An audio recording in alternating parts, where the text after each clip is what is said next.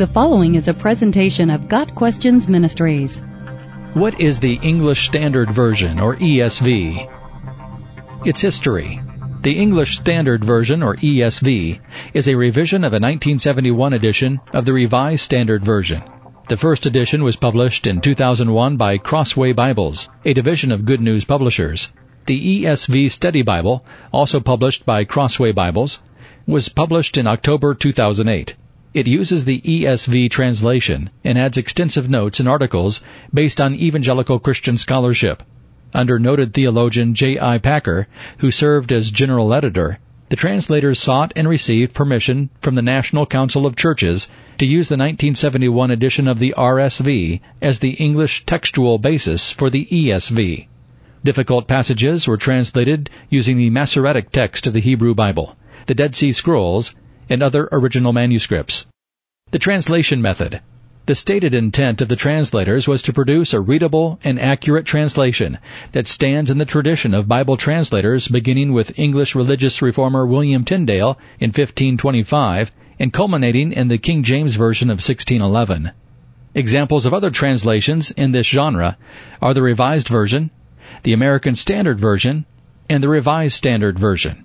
In their own words, the translators sought to follow a literal word-for-word translation philosophy. To that end, they sought as far as possible to capture the precise wording of the original text and the personal style of each Bible writer, while taking into account differences of grammar, syntax, and idiom between current literary English and the original languages.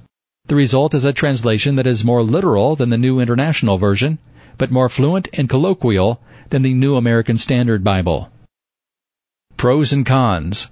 The ESV receives complaints from both sides. Some say it is too literal. Others say it is too dynamic. Often, criticism from both sides of an argument indicates that something has achieved a good balance between the two. Sample verses. John 1 verses 1 and 14. In the beginning was the Word, and the Word was with God, and the Word was God. And the Word became flesh and dwelt among us, and we have seen his glory, glory as of the only Son from the Father, full of grace and truth. John 3 verse 16, For God so loved the world that he gave his only Son, that whoever believes in him should not perish, but have eternal life. John 8 verse 58, Jesus said to them, Truly, truly, I say to you, before Abraham was, I am.